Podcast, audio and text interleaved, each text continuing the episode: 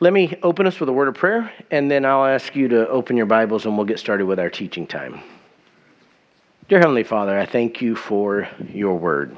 In an uncertain world where daily we're bombarded by the news media with chaos, in essence, in our own country, politically, and at times economically, around the world, in many cases in terms of war and disasters. Lord, there is chaos, but we thank you for the anchor of Jesus. We thank you for who he is and what he's done for us as your children, but we also thank you, Lord, for the word of God that gives us certainty and security in the midst of these uncertain times. Lord, so much happens around us all the time that it can distract us. I pray that Thanksgiving that we celebrate as a country would not have been one of those things for us. I know at times holidays can be stressful and family dynamics can cause a day that should just be filled with joy and thanksgiving to be something less than that. But I pray for our hearts that we would overflow with thanksgiving, that we would be grateful for our salvation, that we would be grateful for the blessings you've given us, that we would be grateful for the trials you've given us, that strengthen our faith and give us the ability to show Christ to a fallen world. And Lord, as I get into the text this morning, I pray that you give me clarity of thinking. I pray that I would be able to remember the points that I want to make, that I'd be able to follow my notes, and they wouldn't be a hindrance or distraction, but they would be of assistance to me in proclaiming your truth. And I pray, Lord, for our hearts, that we would hear your word, that we could apply it. Pray also for us to hear the word as Pastor Steve preaches this morning, that we would listen with ears to hear so that we wouldn't think about all the other people that need the truth, but rather we would think about how it applies to us. We ask all these things, Lord, in Jesus' name. Amen. Amen. Well, we are continuing in a section of Scripture that I began to teach through in earnest last week. It's at 1 Peter chapter 2. You can turn there, 1 Peter chapter 2, and we're specifically in a section that's beginning at verse 21. Now, the reality is, I said I began teaching this section before. I began teaching this component. This verse is actually intimately connected to what begins at verse 18, even going back farther. Thematically, it's connected with what began at verse 13. But we are in a portion of Scripture where Peter is trying to help Christians who have suffered, who are suffering, who have had hardship, who are in the middle of hardship. He's trying to help them live out their faith. The ultimate goal of being a Christian is never to completely isolate yourself and go live on a mountaintop by yourself somewhere. It actually would be easy. You wouldn't have much problem with people if you lived alone. Sadly, people did that centuries ago. Occasionally, somebody does that now. No, we're supposed to be light in a dark world, and to be light in a dark world, you have to be amongst the people where darkness is. And that's where we are. We work amongst unbelievers. Our family at times are unbelievers. We populate this country, but we're the minority. A lot of people claim to know Christ. Very few people are trying to follow Christ.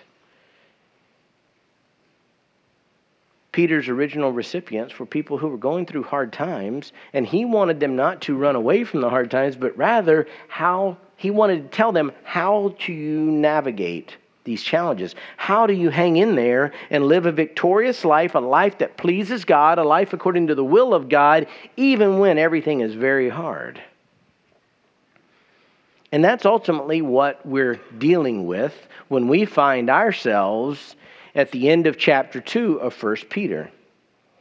Now, again, what we're studying goes back a little bit farther, as I introduced this last week. We're dealing with a section that talks about the concept of submission, a hard word for Americans. It's actually a hard word for sinful human beings, but we have a sense of autonomy built into our constitutional foundations of our government that says, I get to do what I want to do. My life, my liberty, my happiness are the paramount consideration. It's about me. And Peter's not telling us how it should be about me. Peter's telling us how to die to me to live for Christ. So the idea of submission is a paramount theme of this particular area. We studied for several weeks, even did a Q&A about submission to the government, which is the emphasis beginning at verse 13 of chapter 2. And the idea is that we submit to the government even when the government's really, really bad. We would never submit if the government tells us to sin, but if the government says anything else, we're supposed to obey. Even if we don't like the government, even if we think the government is corrupt, even if we think the leaders of the government are immoral or ungodly or wicked, we're still supposed to submit. And we covered that for many weeks. Verse 18 began a second category of submission, which for our applicational purposes have to do with the context of employment. But the idea originally was of household servants being submissive to their masters, even if their masters were unreasonable. And that idea of unreasonable was beyond just, well, they aren't very nice. They were morally perverse. They were crooked. They were wicked. And the servants who were believers were supposed to not only obey, but they're supposed to obey with the right heart attitude. That's really the focus beginning at verse 18. In our context today, that means in the workplace, if we have employment, if we work jobs, we should be the very best employees there are. We should be the most submissive employees, the most obedient employees. Not just doing it so that we're left alone, but doing it as unto the Lord. Not just being man pleasers, but we're doing this with wholehearted joy, even in hard circumstances, because we want the Lord to be honored. But last week, we began to talk, beginning at verse 21, and verse 21 is intimately connected to this idea of the employment context of submitting even to unreasonable masters. Follow along with me as I read. I'm going to begin at verse 21, and I'm going to read this section. Actually, I'm going to go back a little bit. I'll go back like I did last week and go back to verse 18. Servants, be submissive to your masters with all respect, not only to those who are good and gentle, but also to those who are unreasonable. For this finds favor if, for the sake of conscience toward God, a person bears up under sorrows when suffering unjustly. For what credit is there if, when you sin and are harshly treated, you endure it with patience? But if when you do what is right and suffer for it, you patiently endure it, this finds favor with God. Verse 21, for you have been called for this purpose, since Christ also suffered for you, leaving you an example for you to follow in his steps, who committed no sin, nor was any deceit found in his mouth. And while being reviled, he did not revile in return. While suffering, he uttered no threats, but kept entrusting himself to him who judges righteously. And he himself bore our sins in his body on the cross so that we might die to sin and live to righteousness, for by his wounds you have been healed. For you were continually straying like sheep, but now you have returned to the shepherd and guardian of your souls. As we introduced this section last week, and I began to teach a little bit on the beginning verses, we saw that an aspect of this is directly tied to what preceded. How do we live in the midst of injustice? What Peter is telling us and what we started to cover and what we will be covering is that we look to Christ. But part of what we also see is that injustice is a part and parcel of God's will for his children at times. I really believe that this text that we're covering is a cornerstone for all human relationships. Why do I say that? Because the world will always be unjust. Unless something dramatic happens, which biblically it's not going to happen on this earth, we'll always interact with sinners. Because that's what we are, even in our redeemed state. And we're surrounded by the unredeemed who are sinners as well. There's always going to be injustice. We're always going to have times where we can say, that wasn't fair. That really could be the motto for America. That's not fair. That's the rallying cry for all Americans. It actually really is, because that's why we had a revolution from the King of England. That's not fair. That's the birthplace of our country, and our entire constitutional system is set up to deal with that issue.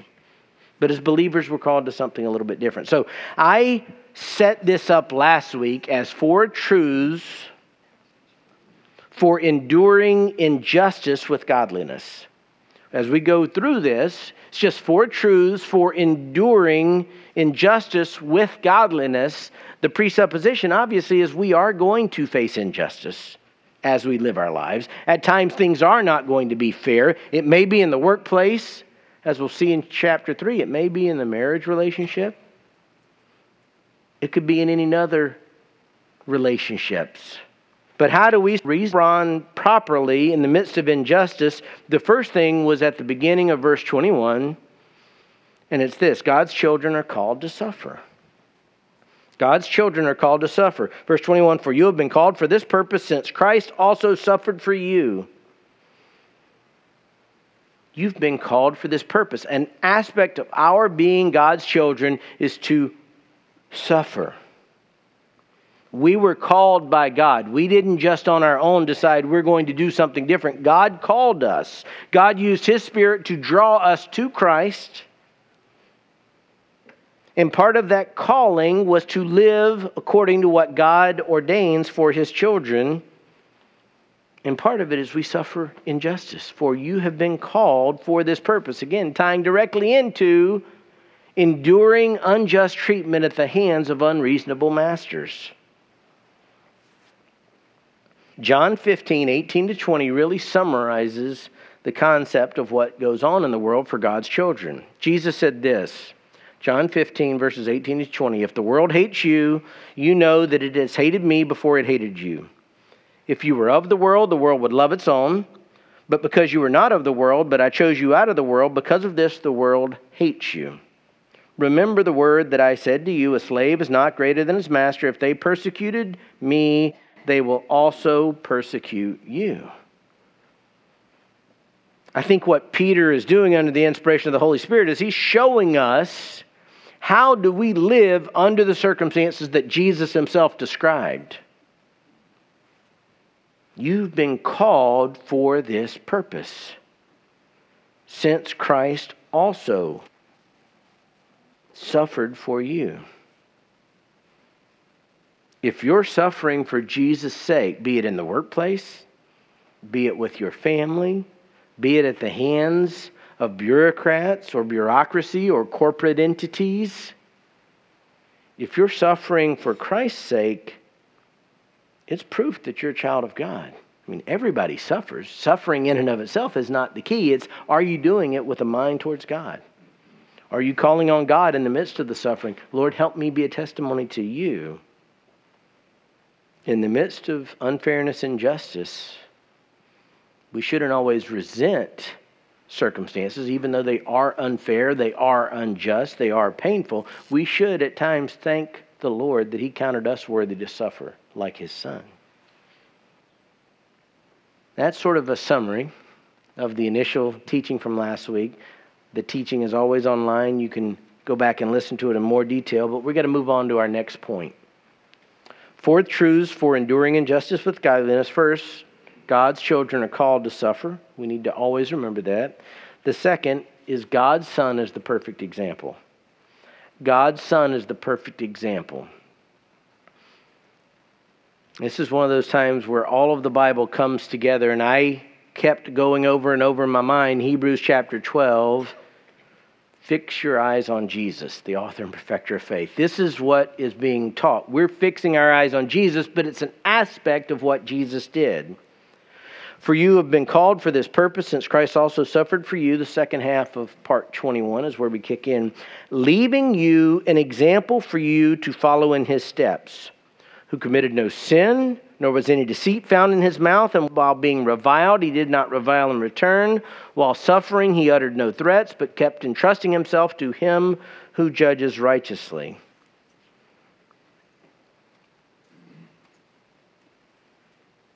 Peter wants us to realize in the midst of suffering, that we, not only are we not alone, we have an example that shows it's possible to do everything we're being called to do. It's possible to submit in the face of injustice. It's possible to accept that this is God's will for you by looking to Jesus himself. Since Christ also suffered for you, leaving you an example. It's a very graphic picture. The idea here is someone putting down a pattern for us to follow. Some of the scholars would say it's one of the uses of this root word would have been when you're teaching a child how to do the alphabet and you put a letter down and just trace around it. Okay, they've got something, an outline to follow specifically. And it's graphic imagery because on the one hand, his life is supposed to be that. We can trace what he did and we can use that as an example. And we do that in essence almost like a roadmap following in his steps.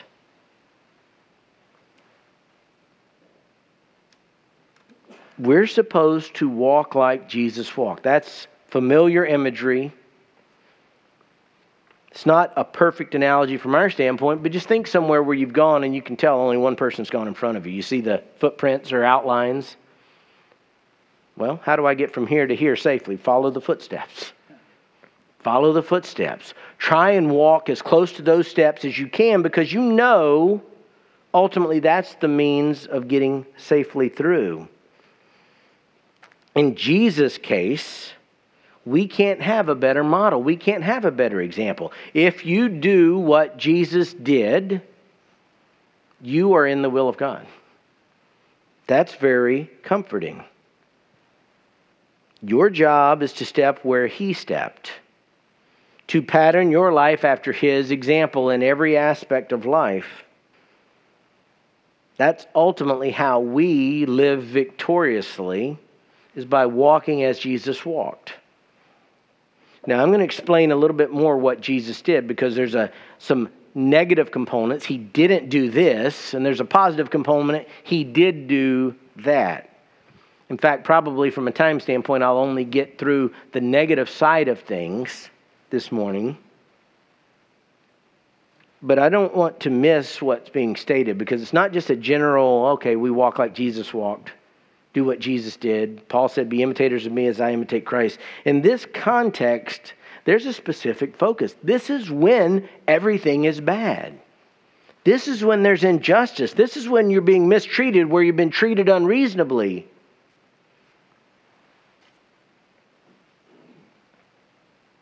This is supposed to show us how Jesus walked in the midst of the ultimate injustice. Definitely in the workplace, but beyond that in any human relationship. And when we come back in January and I start talking about marriage, because that's the focus of the beginning of chapter 3, I'm going to be hammering this point because this is what the marriage relationship comes back to when, shock of shocks, you find out you're married to a sinner. So, in every type of human relationship, this is the example to follow. What did he not do? Well, Peter actually alludes to specific teaching from Isaiah 53, which we would be familiar with as the great passage of the suffering servant. But he says this beginning in verse 22. He's talking about what Jesus didn't do. He left us an example, and it says, who committed no sin, nor was any deceit found in his mouth. And while being reviled, he did not revile in return. While suffering, he uttered no threats. Now, there's a lot in those words. Again, this is borrowing, particularly the first part. In my particular version of the Bible, there's sometimes where it's all capital letters. That normally means that's a quotation of some form from the Old Testament, and all of verse 22 is that in the version that I use. But the fact remains, this entire section, what he's saying here, there are allusions to Isaiah 53. And we're not only seeing Peter affirm that Jesus is the fulfillment of those verses, which we already have seen elsewhere in Scripture, but the content is showing us that even the prophetic word of Isaiah 53 has some applicability in how we live our lives today, because the witness of Jesus that came before he walked on the earth in Isaiah 53 is true. It happened, and it has applicability because we're supposed to do the same thing. So he starts out, he says, who committed no sin, nor was any deceit found in his mouth. This is really a loose translation of Isaiah 53:9, the second part of it. Isaiah 53:9 says this: his grave was assigned with wicked men, yet he was with a rich man in his death. We can follow that, Joseph of Arimathea, and place for him to put his grave. It says, but he had done no violence, nor was there any deceit in his mouth. So who committed no sin corresponds to because he had done no violence. And the ultimate point of that loose translation is that Jesus never sinned, period. Throughout Scripture, you see that taught. Jesus never sinned. He was fully God, he was fully man, and yet walking on the earth fully man, he didn't sin. 2 Corinthians 5, verse 21 says that he made him who knew no sin to be sin on our behalf, so that we might become the righteousness of God in him. Jesus didn't know sin, but he died for sinners. In fact, he suffered for our sin. Hebrews 4:15 says, for we do not have a high priest who cannot sympathize with our weaknesses, but one who has been tempted in all things as we are, yet without sin. So part of Jesus' example for us is tied into his sinlessness. Now, don't get tripped up by the obvious problem, which is we are sinful, and we have sin, and we continue to sin. No, the issue still applies to us because we still aspire to do what Peter said elsewhere, which is we're supposed to be holy as God is holy. 1 Peter 1:14-16, I just paraphrased it. We're called to holiness, and we're called to holiness in the context of all of Scripture. But Peter is tying this together with what has just been said about suffering by a servant of an unreasonable master. This ties in with that example. Look back for just a moment at verses 19 to 20, and it has to do with, did we suffer unjustly? It finds favor if, for the sake of conscience, a person bears up under sorrows when suffering unjustly. But then Peter immediately makes it clear, look, you don't get a pat on the back when you did wrong and you suffer the consequences for doing wrong. That's not commendable. You just got to pay your dues, so to speak. But if when you do what is right and suffer for it, you patiently endure it, this finds favor with God. That was Jesus' example. He wasn't guilty. He committed no sin. We want to make sure as much as possible by God's enabling power, by the power of His Spirit, that we aspire and strive for holiness, such that when we're suffering, it is unjust. Because if we're sinning, we're not following in Christ's example, and we're just getting what we deserve. So in our working environments, the most direct first applicability, don't sin. Don't sin at work. Don't give anyone a legitimate reason to discipline you as an employee. Don't engage in any type of misconduct, even if you think it's trivial. Follow the rules of your employer. And I speak from experience. I saw a lot of people not do that. That's why I had a job for all those years. I represented management. And I always said, if you were in a meeting with me, it was always bad for you. Because they were never bringing me in because it was good news. You were in trouble. Make sure that your behavior isn't a legitimate reason for them to come after you. Do what Jesus did. Try not to sin. No, let me say that again. Don't sin. Jesus didn't try. He succeeded. Again, it's always good to remember, and we're going to emphasize this more later, Jesus didn't die because he was guilty. He died because we were guilty, but his punishment wasn't fair. It wasn't just. Everything he suffered was an injustice because he committed no sin. Second part of that, though, again from Isaiah 53:9, and it's almost a direct quotation, nor was any deceit found in his mouth. Now, in one sense, this is saying the same thing, meaning Jesus didn't sin with his words, but it goes beyond that. In fact, the next verses, I think, are explanatory. But it makes it clear Jesus did not sin with the spoken word. He never sinned in what he said, period. All his years on earth, 30 plus years of life, as a child all the way into adulthood, in the face of all kinds of things, he never sinned by his speech. He never lied. He never was dishonest. He never engaged in any type of sinful speech ever. I memorized as a new believer, because I knew it could have been a life verse, where words are many, sin is not absent. It's a proverb. I can't tell you which one. I forget the verse reference. But that's what I do is talk. And I talked before I was a lawyer. On family trips when I was a boy, they tried to bribe me by playing a quiet game. Hey, see how long you can be quiet. Yeah. Quarter of a mile, I lost.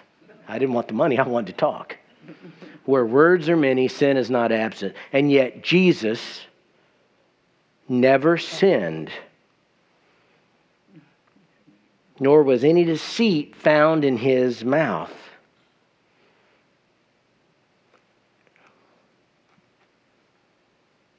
This really is a reflection of Jesus' character.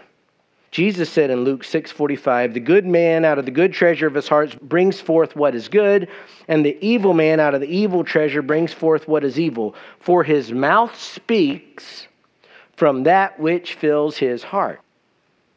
The next time you utter something in frustration that you know was wrong, recognize that that's just showing there's still a lot in your heart that needs to be cleaned out. Praise the Lord that you have a new heart, that you don't have a heart of stone anymore, but it's just a reminder when you blurt something out or you say a word or you think a word, just a reminder there's work to be done. But it shows that Jesus' heart was pure. He did utter what came out of his heart, but it was all good. There was no deceit. Peter is proving through the life of Jesus the truth of something that the half-brother of Jesus, James, said. In James 3:2, you can just write down the reference. James 3:2 says, for we all stumble in many ways. If anyone does not stumble in what he says, he is a perfect man, able to bridle the whole body as well. That was Jesus, the only person who ever did that. For life amongst us, that's more of a rhetorical ideal. Jesus lived it. So what is our example? We have to be cautious and careful with how we speak. Holiness does not stop at our lips. It's not just about our conduct. It's about what we say as well. And that's always where you can look to see how much sanctification you have left, is what pops out of your mouth when you're frustrated.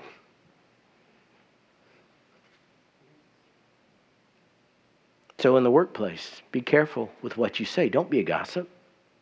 Don't slander other people. Don't spread strife. Don't spread division. Don't be the malcontent who's always mouthing off about everything with an opinion on everything. Another proverb that I learned early on, and this one I wrote down, Proverbs 30:10, do not slander a slave to his master. Told me, particularly in my role, I had to be careful about what I said about an employee to their boss. I had to make sure I was absolutely right. I had to be very circumspect before I just mouthed off an opinion about such and so. But again, it transcends the workplace. In fact, when we deal with the marriage relationship in the next chapter, it keeps referring back to this, Jesus' example. It's astonishing. Jesus did this in every aspect of his life.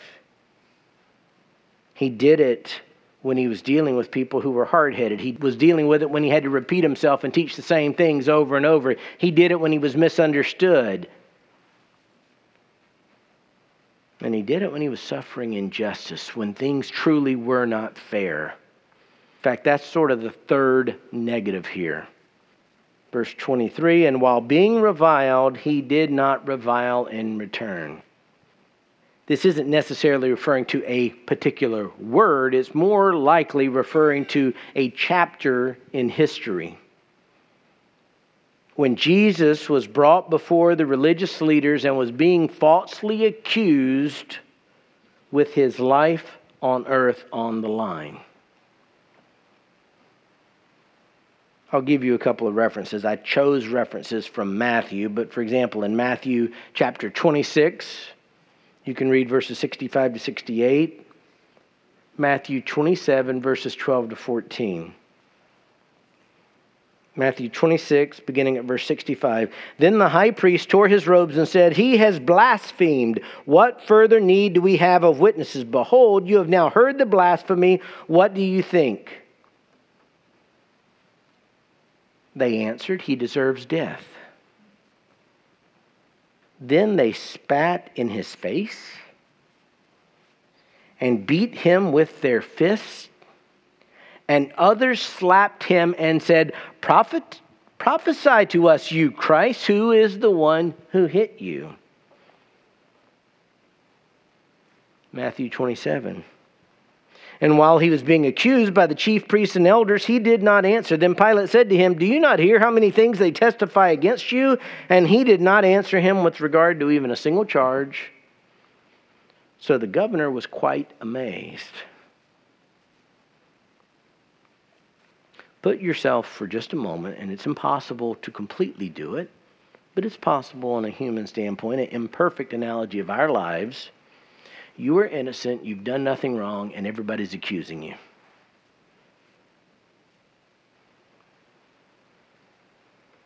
You're on trial for your life. You want to please the Lord. You're being accused of blasphemy against the Lord.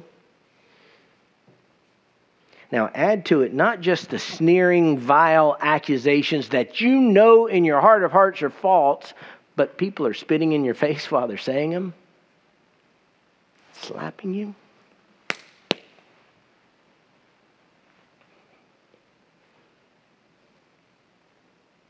I think for any of us, we'd find out how much sanctification remained, trying not to use profanity as we defend ourselves. Would you want to lash out? Of course you would. Hold on a second. I am innocent. Because we're Americans, you'd have a room full of lawyers you want to call on your behalf. Hey, tell them. Defend me. Of course you'd want to defend yourself against the injustice of it all, because it can't be true. It's not fair. You can't do this to me. I don't deserve it. And while being reviled, he did not revile in return. He didn't lash out.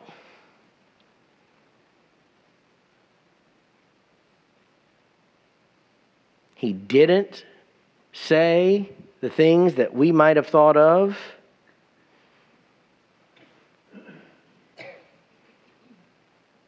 I'm going to come back to this and talk some more. But the fact remains, for believers, there's never a time for us to hit back verbally. Again, there may be a legal process that you can follow where you're legitimately entitled to do something. The Apostle Paul used his rights as a Roman citizen and appealed at one point. Doesn't mean there's never a circumstance, but what it does mean is in your heart of hearts, you can't revile back. Grumbling in your heart or mouthing off to others. It's never okay to hit back. Again, think about that in the context of human reactions, and think about that if you're married. There's never an opportunity to retaliate verbally. Jesus never stooped to their level. Continuing on, and while being reviled, he did not revile in return. While suffering, he uttered no threats. Jesus suffered in ways that we can't imagine when the Father turned his face away. I don't even remember the specific verses, but when Pastor Steve years ago taught on that, I understood in a way I never had the isolation of the Son when the wrath was poured out on him. But this isn't talking about that end of time. He's talking about all the things leading up to it. We've already talked about where Jesus was punched in the face, and he was spat on, and they were slapping him. But there was more suffering.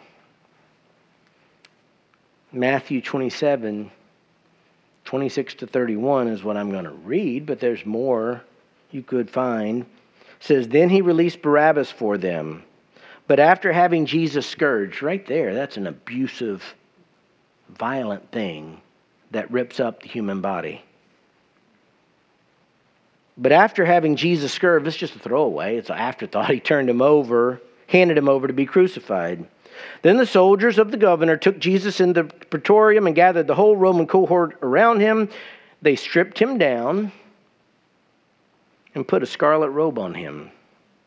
And after twisting together a crown of thorns, they put it on his head, which in and of itself would have hurt.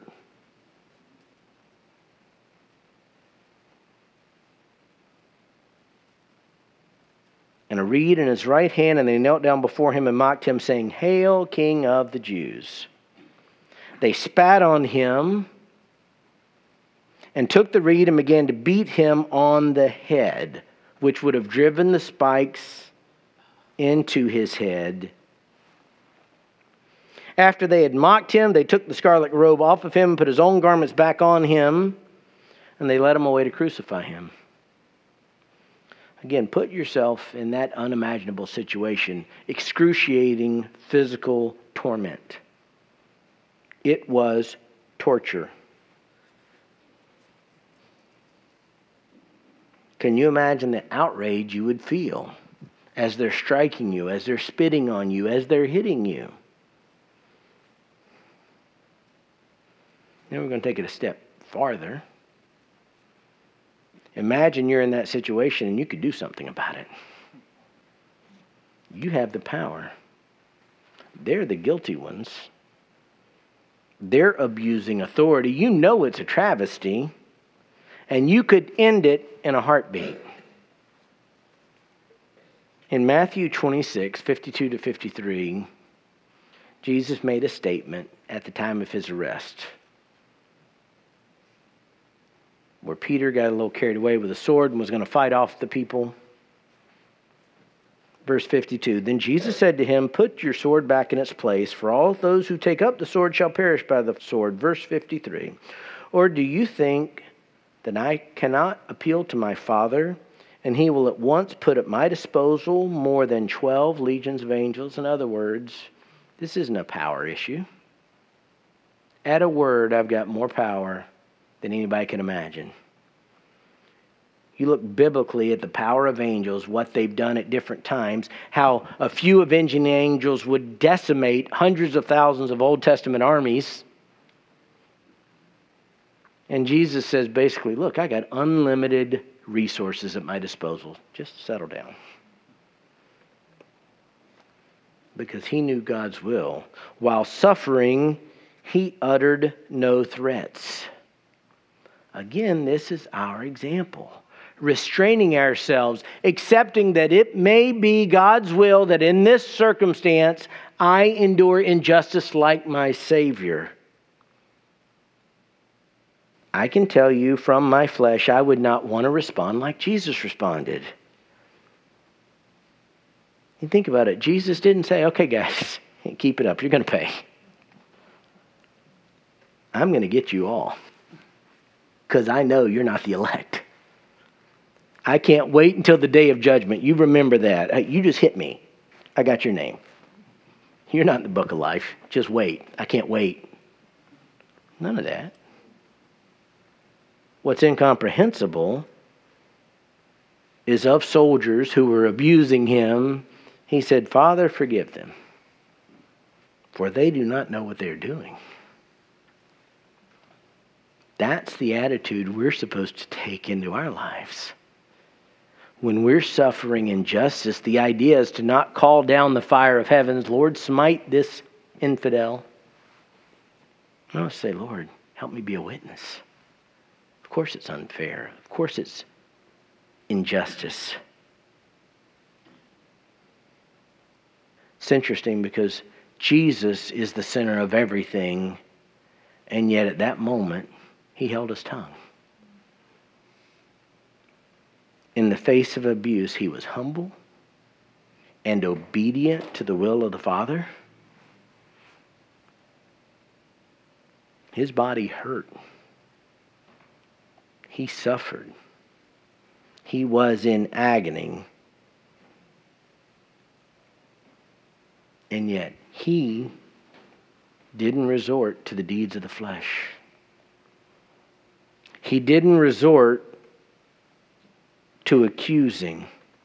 He didn't resort to, I'm going to get you back. Everything in us says, you should pay for what you did when we're treated badly.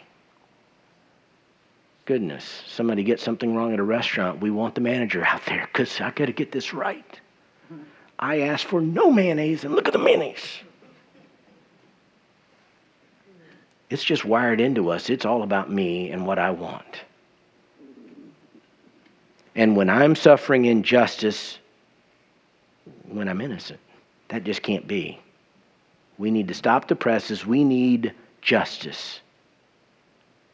But that wasn't the example that Jesus left us. He committed no sin. He never uttered a deception, and while being reviled, he didn't revile in return. While suffering, he uttered no threats. We need to think back through how we respond to any type of inconvenience. I'm going to cover the next time I teach the key to this, because Jesus wasn't just haphazard. The end of verse 23 is the key for all of us. While suffering, he uttered no threats, but kept entrusting himself to him who judges righteously. God the Son trusted the will of God the Father. That's ultimately our example. We're going to dig into that a little bit more. But what I've seen over and over in my own heart is I don't want to turn to God. I want to turn to me. I want some here and now satisfaction. I see it all the time with married couples. I've been married for a long time. I still struggle with reacting badly when I'm inconvenienced. Because again, King Joe should have everything his way. After 25 plus years, shouldn't you know that by now? That is just such wicked selfishness. And that's how we all are.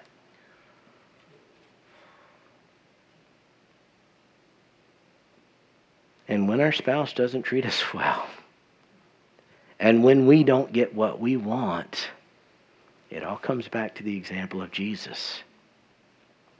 And we have to learn, and I look forward to talking through this in the weeks to come, but we have to learn that we don't have to take care of our issues, but we entrust ourselves to our Heavenly Father who loved us and called us.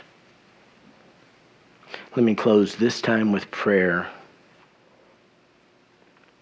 Dear Heavenly Father, I thank you for your word.